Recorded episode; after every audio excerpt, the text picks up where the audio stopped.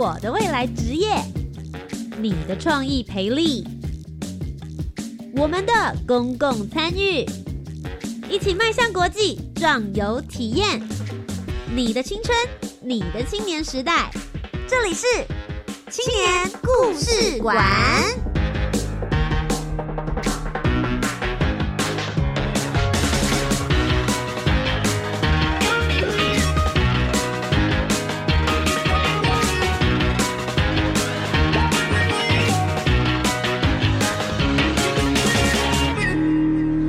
青年，一个故事，改变与感动就从年轻人开始。欢迎来到青年故事馆，每周三晚上的七点零五分到八点钟，在教育广播电台，跟你一起聆听属于台湾青年的故事。我是节目主持人涂杰，今天要来跟大家 talk talk。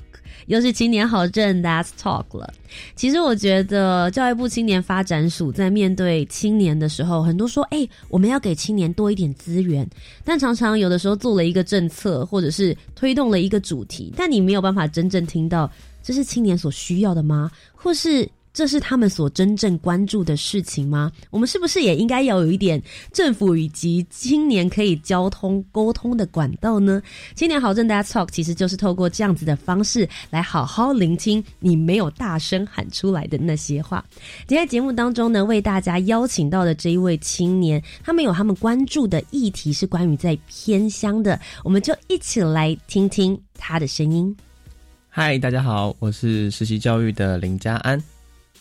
嘉安这一次呢，最主要来办理青年好政 s Talk 是在什么期间办理的呢？我们是在去年，对，二零二零年，对的九月吗？九月份左右的时候推动了一个这样子的活动。你们最主要所针对的议题跟主题是？我们在思考偏乡的教育需求如何对应到老师在做课程的发展方向。听起来好像有一点点复杂，但其实就是大家生活之中，尤其是你一路长大的时候，我们都有经过义务教育的阶段，所以老师以及学生教育之间的需求，大家一起来关注这样子的议题。那么首先呢，这样子的青年好政 Dash Talk 其实是用一个比较特殊的规则跟方法来进行的。今天佳安为大家设计了一个 Q&A，考考你们。哦。今天聊什么？别着急，听下去就知道了。青年状况剧，What's happened？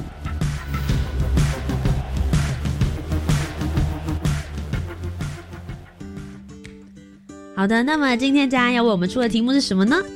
青年好这 Let's Talk 活动强调青年赋权，以下下列何者为讨论的进行方式？A. 审议式民主，B. 网际网络投票，C. 民选民意代表参与，D. 部会首长亲自演拟。那再为大家念一次题目，大家也可以好好的思考这几个不同的名词，大家是否都有了解了呢？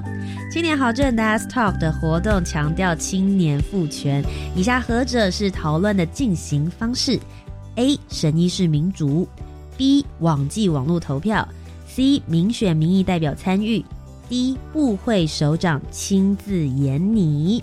你们觉得答案是什么呢？接下来就请嘉安来为我们揭晓。好的，答案是 A。呃，从题目上就是告诉你青年赋权了，所以一定是跟我们每一个人都有相关的。那审议式民主，相较于我们可能过去听过的直接民主或间接民主，它其实是一个很中间的一种属性，它会希望大家一起。呃，透过深思熟虑的方式，深思熟虑的方式，让每一个人的声音可以被听见，那形成一个粗略的共识。透过粗略的共识，去找到一个未来前进的方法，这是审议式民主很重要的精神。我们并不是呃，透过一个很聪明的人去完整一个很聪明的答案，而是每一个人的声音都被均等的对待，去思考未来的方向。所以青年好政 Desk Talk 它其实不是一个单一方面，我一个人站在台上，经过同诊之后直接告诉你答案，而是所有来参加的人，我们一起来讨论，大家一起 Desk Talk。马上要进入今天的专访单元，一起来听听嘉安这一次他们所共同一起举办的这一场审议式民主 Desk Talk 在讨论的议题究竟是什么呢？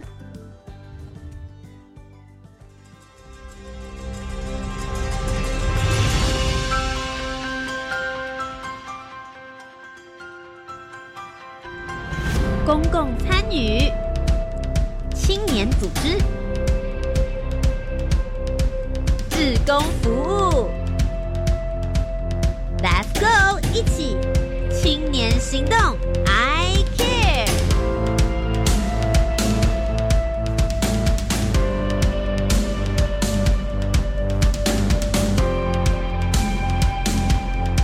马上来到了我们的专访单元，来自于实习教育有限公司的林家安。嗨，大家好，我是家安。刚刚在透过 Q&A 的部分，大家简单的知道了什么是审应式民主的方法，但听到名词，通常大家都觉得好像有点太硬了。我们简单的还是转化为，今天不论我们用什么样子的形式，但 focus 的是在主题的部分嘛，对不对？你们这次为什么会提出这样子的偏向教育以及对症老师、教师这方面的需求的议题呢？嗯，我自己之前是高中的数学老师。然后在教学过程中，我一直在思考学生需要是什么？是课本上这些很硬的，或者你现在好像也不知道在干嘛的数学吗？我已经想不起来任何公式了。真的吗？海龙公式？哦，不行，我现在只有办法想起来是什么 a 平方加 b 平方等于 c 平方这种很基础。对对对，贝氏定理。天哪，你真的是数学老师？我们刚刚其实在 test 他真的是吗？对，然后因为学生其实真的还蛮就是皮的，我那时候教师大附中，然后学生就举手说：“老师学这可以干嘛？”所以我发现其实，在每一个群体里面，那后来我们自己也是呃，除了成立公司嘛，所以教育是一个做教材、做教育的单位，我们会因为我们做过了一些教材到台湾，甚至离岛的各个地方，又到国外参展的经验，那时候就发现各地的学生对一样的东西有不同的反应，我们在思考这样的教材怎么样呼应到学生。内在或不同地方的需求，所以这一次所谓我们的计划名称有点长，探索课程发展回应偏向当地需求的可能性。总之，就刚如图杰所说的，就是我们在思考的点，就是学生要的是什么，那老师能够回应他们是什么，那怎么样让这个回应可以持续的滚动，而不是像呃一次性的大学生营队，因为在这几年间，蛮多的青年也会来找我们个人来说，就是说，哎。哎，家人或者说，哎，实习教育，请问一下，你们最近发展的这些课程怎么样用在他们的营队中？对，那我们当然觉得这是个好事，可是也会在反思说，如果呃，就是一次性每一次来问我们这样问题，那怎么样让它变成一个永续的概念？所以这一次青发署找我们做这样的专案合作，其实我们是非常开心的。我们就会看到说，原来其实更多的人都在关心这个议题，而不是只有实习教育或者一些大学生。其实老师啊，或在地陪伴的社工伙伴们，都会很希望知道老师们怎么设计课程，以及他们如何陪伴老师或协力老师去做这件事情。我想要问一下，像实习教育已经不是第一次跟教育部来去做合作，你们之前其实也有发展其他不同的专案，对不对？嗯嗯嗯。我们其实最一开始就是从大学生的时期，我们申请了 U Star 的那个创业创业创业计划，对，然后后来也有呃，像一些什么创创火箭人呐，还有什么就是就是创创点火器这方面的活动，就青发署一直给青年很多支持，嗯，所以也运用了这些机会，你们创立了这间公司，然后接着就带着大家一起来讨论这样子的议题。嗯，那我也想要知道，像你刚刚有提到了嘛，就是偏。相不论大家是有很多应对的方法，或是带着你们的方法进去里面去做服务，就你们的观察，偏乡教育现在真正大家应该要 focus 或是讨论现在的问题到底在哪里呢？我觉得可能有一个方向，但很难说有一个问题，就是我们可能都共同在思考一个点，是像一零八课纲，就会思考从学生的方向或情境做出发。那在不同的地方，最简单来说，你一个台北的老师，怎么样去服务一个屏东的学生？你在台北做师培，你在台北做生活。那你可能在几年后要到屏东做教学，那那个过程是一个非常有趣的转换。所以其实如果说一个，就像你讲的一个老师，他的培训也许是在大城市里面，不一定是台北啦，也许是其他的城市。但接下来所要面对的学生的时候是偏乡或者是离岛的学生，他们吸收的方法、学习的方式，甚至是文化。中间其实是有需要衔接的地方，对不对？对啊，因为现在最明显就是公费制度，公费生他们就是有义务。去偏乡做服务三年左右的时间嘛。嗯那其实这一个过程中，他们其实会有一个很明显的适应期，他们会在适应各校的文化。我们都知道，每个学校都有他自己的文化，而在这个文化之间，还有一个更大的大环境，就是他们的这个地方地缘性的文化，那才会是教育部可能给予的一些课纲方向。是对。那其实你也有提到了，我们所谓的偏乡教育，这听起来是一个非常大的范围，因为其实台湾可以说是偏乡教育的区域区块，应该就不少了吧？是怎么样子来去做定义说，嗯，这个地方可以算是偏乡了呢？当然，就是呃，政府有一定的法规去说哪些地方是偏乡，可能是不三不四啊，可能是距离啊，可能是一些资源的部分。但在这次 Last Talk 的期间，其实我们也为这个很多的苦恼，就是嗯我口中的偏乡究竟是不是你的偏乡？我心中的偏乡可能是新北市一个很难到的地方，你的偏乡可能是一个呃需要搭飞机从台北搭飞机再坐一个船，然后可能两天之后还等不到船的一个偏乡。对，其实那时候我们会发现，其实我们对偏乡的想法可能是很不一样的。那在那过程中，其实我们发现，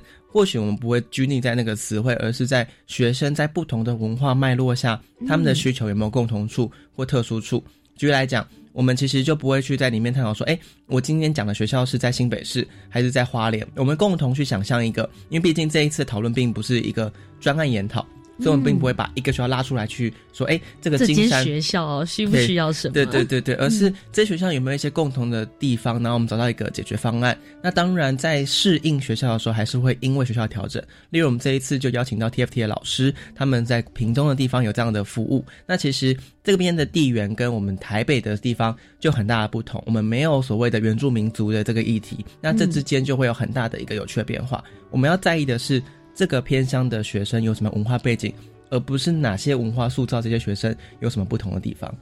所以，其实接下来你们所要去找到的，就是这些偏乡教育们，大家是否有一些共同的问题，在当天的 desktop 当中，大家会一起去同整归纳，甚至是用不同的方向角度而去讨论出来。那先，因为大部分的听众朋友也可能跟图杰我一样，我们很可惜的错过了在二零二零年九月份的那一场 desktop。今天呢，就请嘉安帮我们来还原一下现场，你们当时所设计的这个 desktop 当天的活动是一个什么样子的流程？我们会接触到哪些活动的细节呢？它是一个很一天矜持的一个类论坛活动。嗯那早上的时候，我们邀请两位讲者，就是分享他们在偏乡的经验，有实务现场的老师，也有做偏乡教育培训的师培的教授。那经过这两个老师或者先进的一个分享，那其实在场的青年就会更清楚说，哎，我们今天讨论的偏乡是怎么样的状态。所以透过早上的定焦，我们下午做了一个呃三 round 的一个开放式 open space 的一个讨论模式。那在这个空间里面，其实我们邀请青年自己去思考什么样的议题他们会是喜欢的，因为呃或是在意的，因为偏乡教育毕竟就是一个很大很大的范畴，所以其实我们在过程中也会去思考。青年到底想要知道是什么？那我们就是去呃还原成三个比较明显的议题，包含到就是青年在这个过程中可以怎么样去帮忙他们，那也有包含到就是文化背景的输译等等的，去让他们的讨论可以更精实的去回应到他们所需要的问题。那其实刚刚嘉安就有提到了在，呃早上的地方的时候，其实是有邀请到了两位讲者一起来去做分享。那也许其实嘉安在这一块已经在事前做了非常非常多的功课，但我知道现场在听的时候，一定又有另外不同的震撼感。你自己有没有觉得比较印象深刻？在听完早上的两场演讲之后，你刚刚讲到所谓的定焦主题这件事情，你自己本身的收获是什么？定焦主题的收获吗？那时候早上，因为我们其实邀请的是 TFT 偏向教育现场非常有经验的老师，然后跟我们台台师大的师培系统的教授，在这过程中去分享他们呃不同维度的观点。因为教授其实当然就是一个以师培的角度出发，希望让以后的老师有一定的素养跟素质到现场去做个服务。那基层的老师其实，在过程中其实一定会感受到一些不同于我们过去师培的环境的一个状态。那因为就是呃偏向教育学生 Passion 他们有邀请同学，就是大四大五的，也是青年的孩子们或同学们来到现场。来跟大家互动，他们抛出的问题就会跟现场实务老师的这个产生有趣的共鸣。他们可能没有想象过，原来自己要背负的责任有这么的大。那现场的老师也会给他们很多的回应，说：“哎，其实青年的这个想法是非常好的。”我想要问一下，你们现场来参加这个活动的青年，然后或者是稍微资深年长一点点，甚至他本来在教育现场的人，你们的比例是怎么样子的？大概都是三分之一。嗯，对，就是我们总共应该是四十五位，我们其实有点超过那个呃人数限定。他们本来应该是说大概三十人左右是最好的讨论状态对对对对对，因为当时报名的时候，我们其实蛮早就报满了，对，然后所以就是有点就是。很夯的活动，大家很关注这个议题。对，大家很关注这个议题，然后我们也找到蛮就是呃切中核心的讲者，就 TFT 的老师跟台师大培训教育学程的教授，所以其实蛮多师生都对这个议题很有兴趣。是对。那刚刚提到啊，就是呃他们的比例大概三分之一的。同学就是台师大偏向 Passion 教育学程的同学师培生们，他们已经有所谓的校友会，所以有就是毕业的校友，那还有现在正在休息的学生。那另外一块就是。呃，正在偏乡教育的老师，对他们可能就是来自花莲、来自澎湖等等各地，然后为了这次专案，感谢你们，就来到现场来跟我们去做个互动。那最后一块就是他们是偏乡关心偏乡的人，他们可能他就是偏乡那边的社工，像我们有呃儿福的伙伴，对，那他们到现场来跟大家分享他们以社工的观点怎么看待教育这件事情。其实我会问到比例这件事情，是因为在审议式民主这样子的活动形式方向，是所有人在这一场活动当中，其实都可以表达自己的看法，以及跟大家进入共同的一些讨论。所以透过刚刚的组成，我们可以知道这一次的 That's Talk，其实除了关注单纯关注这个议题的人之外，也有实际已经在做这样子的服务，甚至他是能够影响里面部分决策的人，也都一起在参与这个活动。所以除了早上的所谓的单方面的演讲，跟给予还有引导之外，在接下来的时间，前面也有提到，他们就分成三个 round，三个不同的房间，大家针对不同的议题来去做讨论。刚刚前面有提到说，你们的议题也许有是，哎，我们应该还可以。付出一些哪些努力来去做协助帮忙？他们的文化背景，我们应该要怎么样子来去做厘清跟疏密感？那你在这几场的，就是三 round 里面，你们最后会有一个收归分享，对不对？嗯嗯。你自己在听到的这些内容里面，有没有让你觉得说，哇，我从来没有想过我要用这样子的方式解决他们的问题，或者是哦，我之前好像没有考虑过他们会遇到这样的情况的。在都市师培的大学生们，很可能去忽略到学生的一个生存环境。那意思是，其实非常多的偏向有人口外移的状况。那在过程中，其实孩子可能会少有家里的这个就重要他人的陪伴。那对于现场实务经验老师，他们其实非常的清楚所谓的人口外移，所谓隔代教养，所以他们就会把这一个问题抛回去给大学生们说：你怎么样去思考这个问题？那那时候，其实大学生们真的创意十足。那他们就想到说：那如果今天呃。我的爸妈不在家，他的爸妈会不会在家？或者说，今天社工们来到家里的时候，可以怎么做帮忙？所以他们其实就是做了一个很类文化的一个知识网的想象，去思考说，原来家庭教育如果某方面不足，可以怎么样用社会教育的方式去补齐？那也希望说，那时候也提到，哎，希望说可以把就是更多的政府资源一起纳入考量。那其实那一个环境是非常的温馨跟感动的，以至于。想分享一个故事，就是在场有一个就是准妈妈，就是她是一个孕妇到现场，然后她那时候就是呃非常就是感动的说，她说哎，她就是觉得我会很放心生下我的孩子了 那种感觉。对，你就看到一个捧着大肚子的妈妈很关心，她就发现这件事情就是她以前可能她自己就是很在意教育，可是觉得好像有点孤立。无缘，今天好像就只有我跟我的孩子在关心这件事情。那我很担心以后他会不会有一个好的教育环境。那现在他就会觉得说，其实诶，非常多大学生，甚至可能三十四岁、三十五岁的呃青年朋友都很在意这件事情，也会想要解决的话，那他就可以很安心的让那个他的下一代可以活在这个世界上。我觉得那个画面真的好感动哦。对，我觉得还蛮感人的地方，是因为他的孩子还没有要出来接受教育，对，可是看到了这样子的氛围。围跟这样子的环境，他就会觉得说，OK，他接下来生出来的孩子可能七八岁，十年之后开始要慢慢走进义务教育里面，也许也会有这样子的人，大家不断的在社会之中推动，让教育的过程变得更真完美的。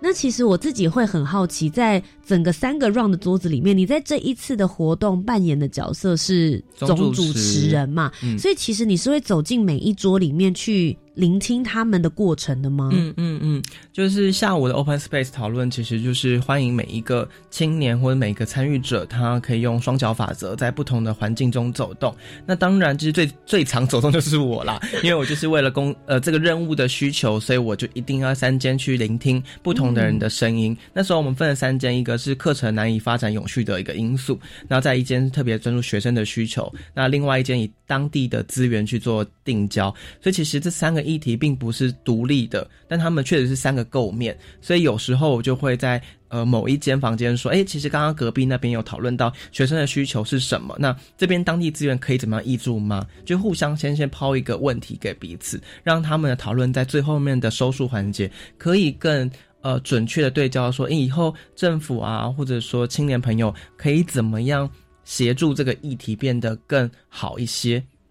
今天在节目的第一阶段，透过嘉安的视角，让我们知道了青年豪政的 S Talk 这一次跟大家分享的有关于偏乡教育的议题。那他刚刚其实也有提到了，透过讨论之中，其实你会听到很多不同的声音，但不同的面向，也许又会彼此支援的议题，继续能够往下。发展下去，究竟在讨论的过程之中，还有哪些有趣的议题被抛出来了，以及他还观察到了哪些有趣的小故事呢？稍待一会儿，再继续回到青年故事馆，听詹继续跟我们讲故事。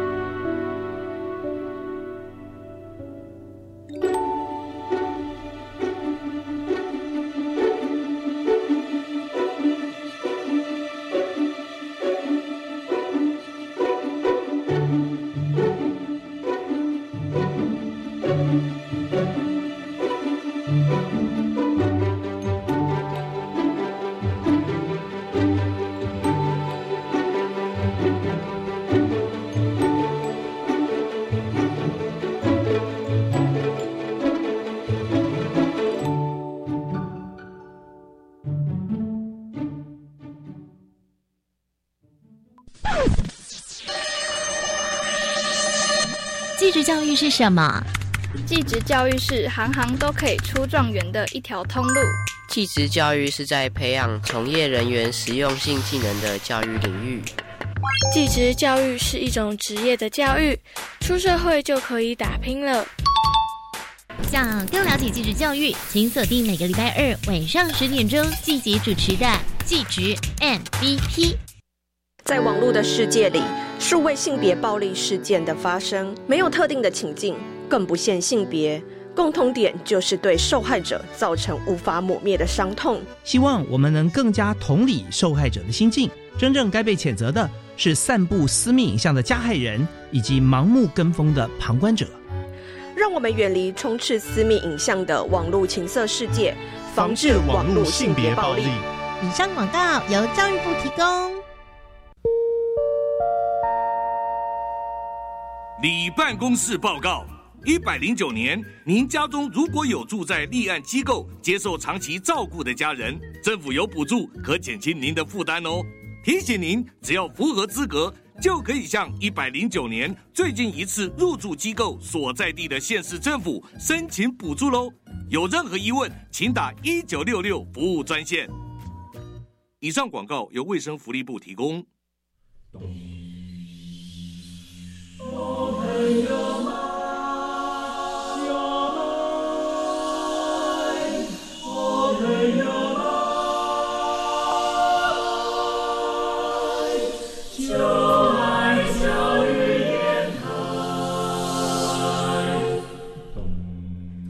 我们是台北室内合唱团您现在收听的是教育广播电台。欢迎回到青年故事馆，我是节目主持人涂杰。今天节目当中继续来跟大家分享的，就是有关于审议式民主青年好政 Let's Talk。欢迎嘉安。嗨，大家好，我是实习教育的嘉安。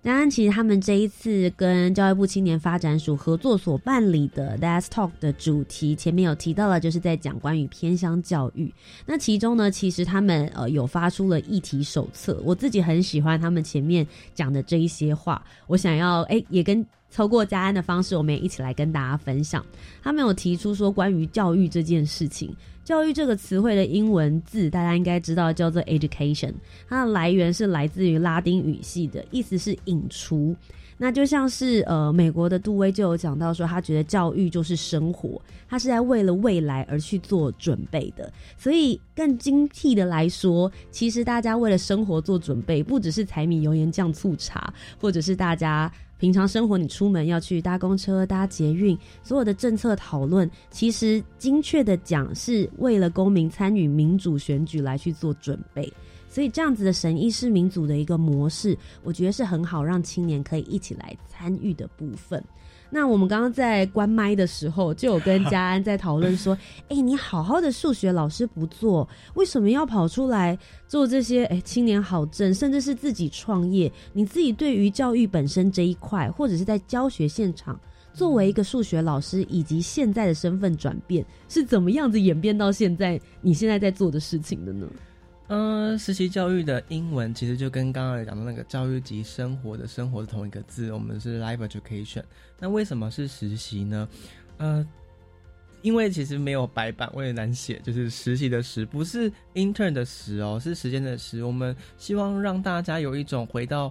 呃很淳朴的那种《论语》的时代，《论语》有一句，就第一句。学而时习之，不亦说乎？学习会快乐这件事情，其实因为你真的去使用了它，并不是呃反复练习，而是那种真正的使用。那所以我们希望说，把数学教育一开始非常很简单的想法，怎么样让数学可以在生活中被看见？怎么样让学科能够在生活中发威？所以就是把这样的一个想法落地的时候，发现其实非常多的议题也很需要学科教育的这个支持。那我们就在过程中找到一些像青年署这样的一个伙伴去。推进说所谓大众这个参与，嗯，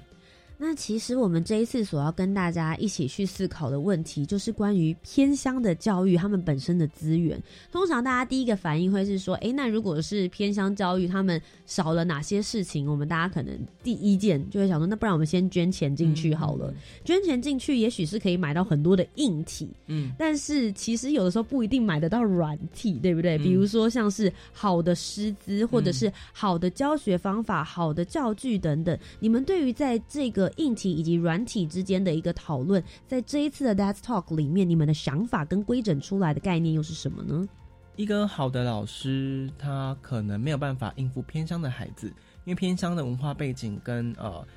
他大都市的，或者说不要大都市好了，就是各个学校之间其实都有需要一个适应期。那很高兴早上的时段有我们的呃 TFT 的老师。那他今天到现场的时候，就跟大家分享，他其实从失陪过后进到就是所谓的偏乡的现场，那那边是一个原住民族的部落，他中间其实就发现他有非常多的思考点。那那时候就是丽月老师，他就在思考说自己是一个汉民族的老师，怎么样去带原住民的文化。那一个好的老师，其实我相信并不是 well prepared，他并不是真的准备好要去教各种文化，而是到现场中乐于学习、乐于调整。所以，我们带出来对于未来老师的一个轮廓，就是它是一个很类似一零八课课的滚动式，他就是要在现场也滚动自己，去让不同的呃利害关系人。那时候他在现场的时候，也会邀请跟跟地方的爸爸妈妈去做个对话。那过程中，其实就会发现，原来在地的呃耆老啊，或者在地的家长是这样想的，那他就可以更安心的推行一些教育方案，而不是做一个很高大上那种都市来的东西。在整个在讨论的过程之中，可以想象应该是非常非常热闹的，因为下午的时间你们可能安排了一两个小时，然后甚至是最后有一个收归归纳的主题。有没有在整个过程里面让你自己觉得说哇特别印象深刻的主题，或是特别印象的人呢？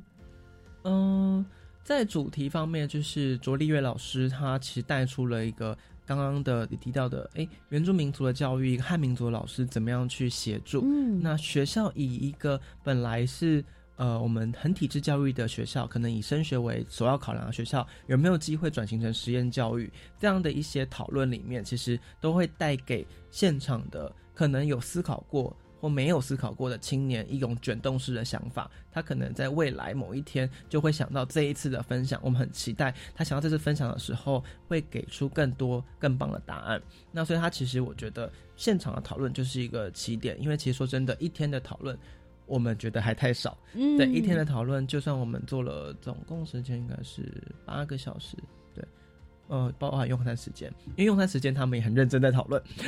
舍不得，就以免他讨论的时候，大家也是用一种小组圆桌的模式。可能是因为第一次见面，然后也有一点点社交跟了解彼此的味道在。对，因为其实在场的很多伙伴是彼此不认识的，他会好奇说：“哎，为什么你会到偏乡教学这么久啊？哎，为什么你会对偏乡教育这个议题有兴趣？你是个工程师，哎，为什么会想到这这件事情呢？”那那时候我们就会旁边偷听到一些很有趣这样的对话。对，那那个是整个环境里面我们看到很不一样的地方。与与其今天你到学校觉得孤立无援，不如我们今天在学校之外就先帮你做好一个青年的支持网络。那如果我今天特别提到就是。印象深刻的，其实刚刚早第一部分节目有聊到有一个妈妈，对她真的让我印象深刻。对，那她其实自己也是一个呃教育相关的从业者，她会用桌游的方式去带学生做学习。对，那所以其实她那时候也抱持一个想法是说，那桌游教育在现行的阶段有这么的呃蓬勃发展，那偏向教育。要怎么样回应这个需求？这样子，嗯，我觉得其实像在这一场活动里面，就像嘉安说的，它比较像是种下一颗种子，因为一天八小时，你不会突然因为有了这么一天，然后这些人的讨论，台湾的偏乡教育就噗的一下突然变好了，或是突然有一堆人在关注这件问题就被解决了。可是如果不经过讨论，这些问题不会。更加被抽丝剥茧，在抽丝剥茧的过程里面，我们会去另外去发想出很多，也许随着时代的演变，你会有新的方式来去解决他们。那呃，在这整场活动讨论完之后，你们有规整出什么？觉得对于未来方面，你们自己的想象或是期待吗？嗯，后来哦，就是在讨论完之后，我们是花了非常多的时间在所写所谓的结案报告。它目标其实不只是说我们今天要收束过去的内容，也是要把它提交给部会，让各个相关的利害关系或权责单位去给予一些想法。那那时候我们其实主要讨论就是刚刚提到的三个构面，就是课程内容怎么样去永续发展，学生的需求如何被讨论，那以及当地的资源怎么样去被利用。那我们就会建议说，像是呃，在实质经费的挹注吧，或者研习课程怎么样数位化？因为其实像毕竟疫情时代或后疫情时代，呃，在这个过程中，其实我们非常多的老师习惯线上做备课。那过去他可能要从金门、马祖这种地方。金门、马祖这些偏远的地方，到台北来去做研习，那其实所耗的时间跟成本是很难想象的哦。因为其实像你今天要搭船，然后再搭飞机，然后再住宿，然后再搭船、再搭飞机等等，这样来回大概两天就不见了。有的时候成本不只是车费，也是。时间对，最重要的是时间，他就没办法做好了班级经营，所以怎么样把研习课程做数位化，也是我们那时候提出来的。那怎么样用共备的方式去支持老师，提到教育的一个资源的会诊？例如说，我们那时候现场就有所谓的偏向教育学程的 Passion 学程的，嗯，做呃胡素全老师。那在现场的时候，他其实就有提到他们有一个诊断系统，那这个系统或许也是教育部会能够引用的部分。大体而言，就是这些内容让。啊，部会可以去做思考，说怎么样把青年的建议纳入他们未来政策的方向。其实你刚刚有提到一个部分，我还蛮感兴趣，也想要请再多分享一些，是有关于数位化这件事。真的是会有很多人的会有一些刻板印象，包含我自己也是，会觉得说在偏向教育这一块，他们是不是真的对于数位化或者是这方面的资讯科技讯息会稍微比较缓慢一些，没有办法这么快连接上，像是大都市里面有的这些教育资源呢？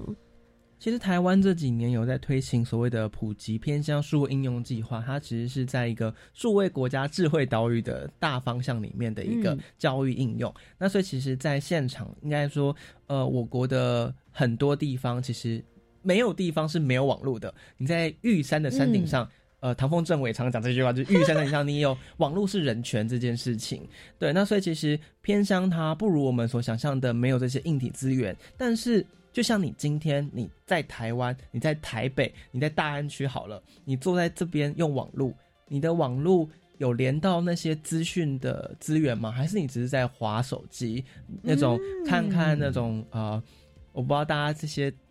听众伙伴们会不会看抖音啊，或 Instagram 或者 YouTube？那其实这些呃东西是我们在现场教育的相同状况。孩子们打开手机划的是什么？对他是在学习吗？或者说在娱乐自己呢？嗯，对我们认同生活中每一个事情都是学习，但是以学习为方向的内容，还是我们在教育现场中最需要被支持的。所以偏向教育在数位应用上，我们看见的事情是，呃，很多的工具，很多的资源，但怎么样点燃学生去做使用，怎么样激起老师应用的这些心情，是我们在思考的。其实就是运用数位的方法啦。事实上，对于他们来说，网际网络这方面的资源其实都是有的。但怎么样引导他们运用这些数位的内容，是去做学习的部分。我觉得也许不止偏向人需要，也许身在都市的我们也很需要去思考。刚刚嘉安讲的时候，我心里就惊了一下，说啊，不好意思哦，对，平常打开手机的时候，好像也就是华社群网站居多的这种感受。但是在整个教育跟学习的过程之中，其实更应该要告诉他们说，怎么样子去找到运用的方法，也许也是在教育的一环之中。那其实你们在讨论这些议题的部分的时候，我们很常讲是。对于这件事情，大家觉得很好奇、很关注，或是本身在教育现场，那你们也会再去借鉴或是运用一些其他国外的案例或资源，看看别人怎么做的吗？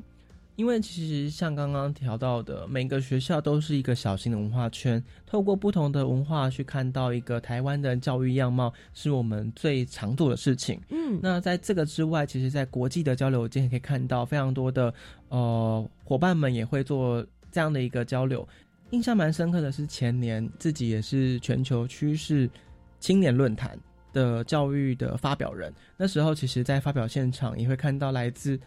国际间不同的伙伴们，他们带来可能在印尼的教育方式，可能在美国他们教育的需求，所以其实不同的地方也有它文化的输异性。那怎么样去截长补短，或者说创造一个新的解决方案，是一个在交流间会得到的答案。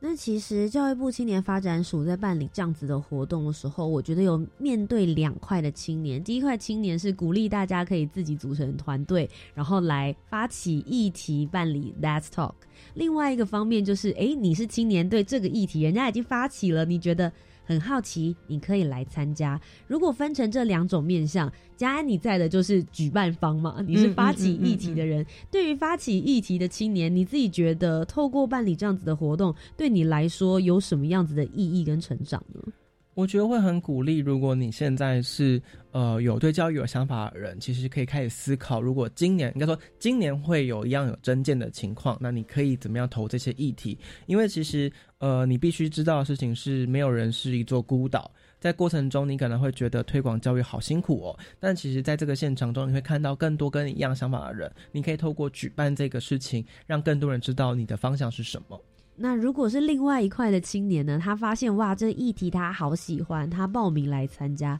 你觉得对于参与者来说，他们又会有哪些收获？参与者其实一定会抱持一个期待，他的期待是，呃，我们看到的期待是他希望在这个现场中，一者是取暖，二者是找到解决方案。他可能有点批判，他可能有一点觉得说，哦，我今天呃政府就是做的没有很好，所以我今天就是要来就是骂你们。对，殊不知到现场的时候，没有政府让你骂，只有持续教育给你们骂。对，那那过程中，其实他们就有一部分一定会失落，就刚刚讲的，我要来骂政府。可是，嗯。今天要来吵吵架的人，其实并不是没有想法，而是要把这个想法换转成一个动力，从生气的这种能量变成一种让大家一起开心的一种想法。所以在那过程中，他们我们这些青年共同的收获就是，我们看到了一种希望感。当然，这个希望可能是当天的一种幻觉，就是我们形成了一个共识了。然后呢，所以其实有赖于后续青年署其实有一直在去把这些内容在不断的沟通跟卷动。那那过程中其实非常的重要。我们到现在也还会跟这些当时认识这些青年朋友做交流，刚刚分享最近哎，可能不只是实习教育，可能是教育趋势会是什么样子的，让大家持续关心教育，让教育变得更好。那其实实习教育当然不会因为这个议题已经跟大家讨论过了之后，我们就诶一直死定在这边，或者是你们接下来就没有继续去关注其他方面。我想要问一下你们的下一步呢，在二零二一年有没有什么样子的计划，或者是你们接下来还想要跟大家一起探讨哪一些关于教育的议题？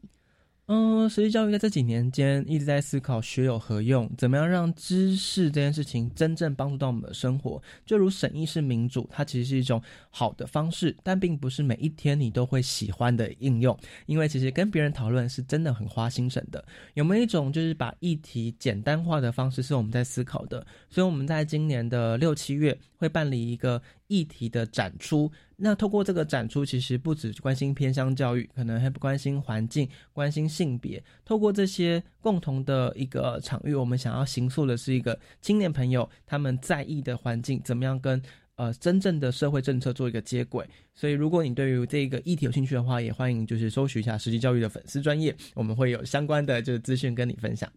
今天非常谢谢嘉安接受我们的专访。那刚刚在听他侃侃而谈的过程，大家就会觉得说，哇，他是一个非常非常关心台湾、很关心教育议题、很有热忱的青年人。可是他平常的时候呢，也是在拼命的 K 书吗？他究竟平常都看些什么样子的书？看些什么类型的电影？下一个单元来为大家揭晓。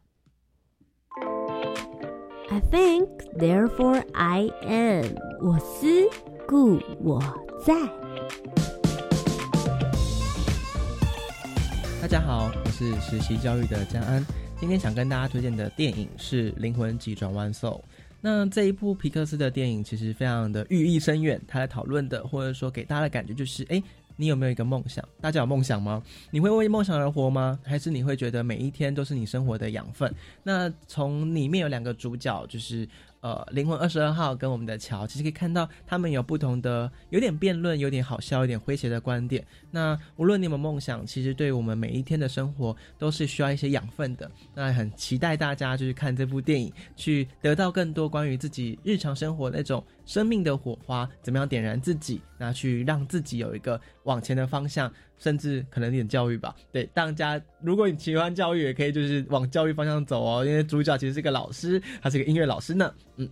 今天非常谢谢嘉安来到青年故事馆当中，他推荐这部电影，其实我在一月份的时候，我自己也有去看了，我自己也很喜欢。如果你还找不到点燃你生命的那个 spotlight，就是那个 spark。那个热情的火的话，也许这一部电影能够帮助你寻找。那甚至如果你还没有找到，我觉得也会透过这部电影更加珍惜每一个日常的角落，跟你所发生的任何的人事物。今天佳安来到节目当中，如果大家对于他对教育的这个热忱有被感染到，希望能够更加了解他正在做的事，更加关注的议题的话，大家可以到哪里才可以找到你呢？呃，脸书可以搜寻实习教育，时间的时哦，不是 intern 的时。然后如果是 Instagram 的话，你也可以打一样的关键字去找到我们。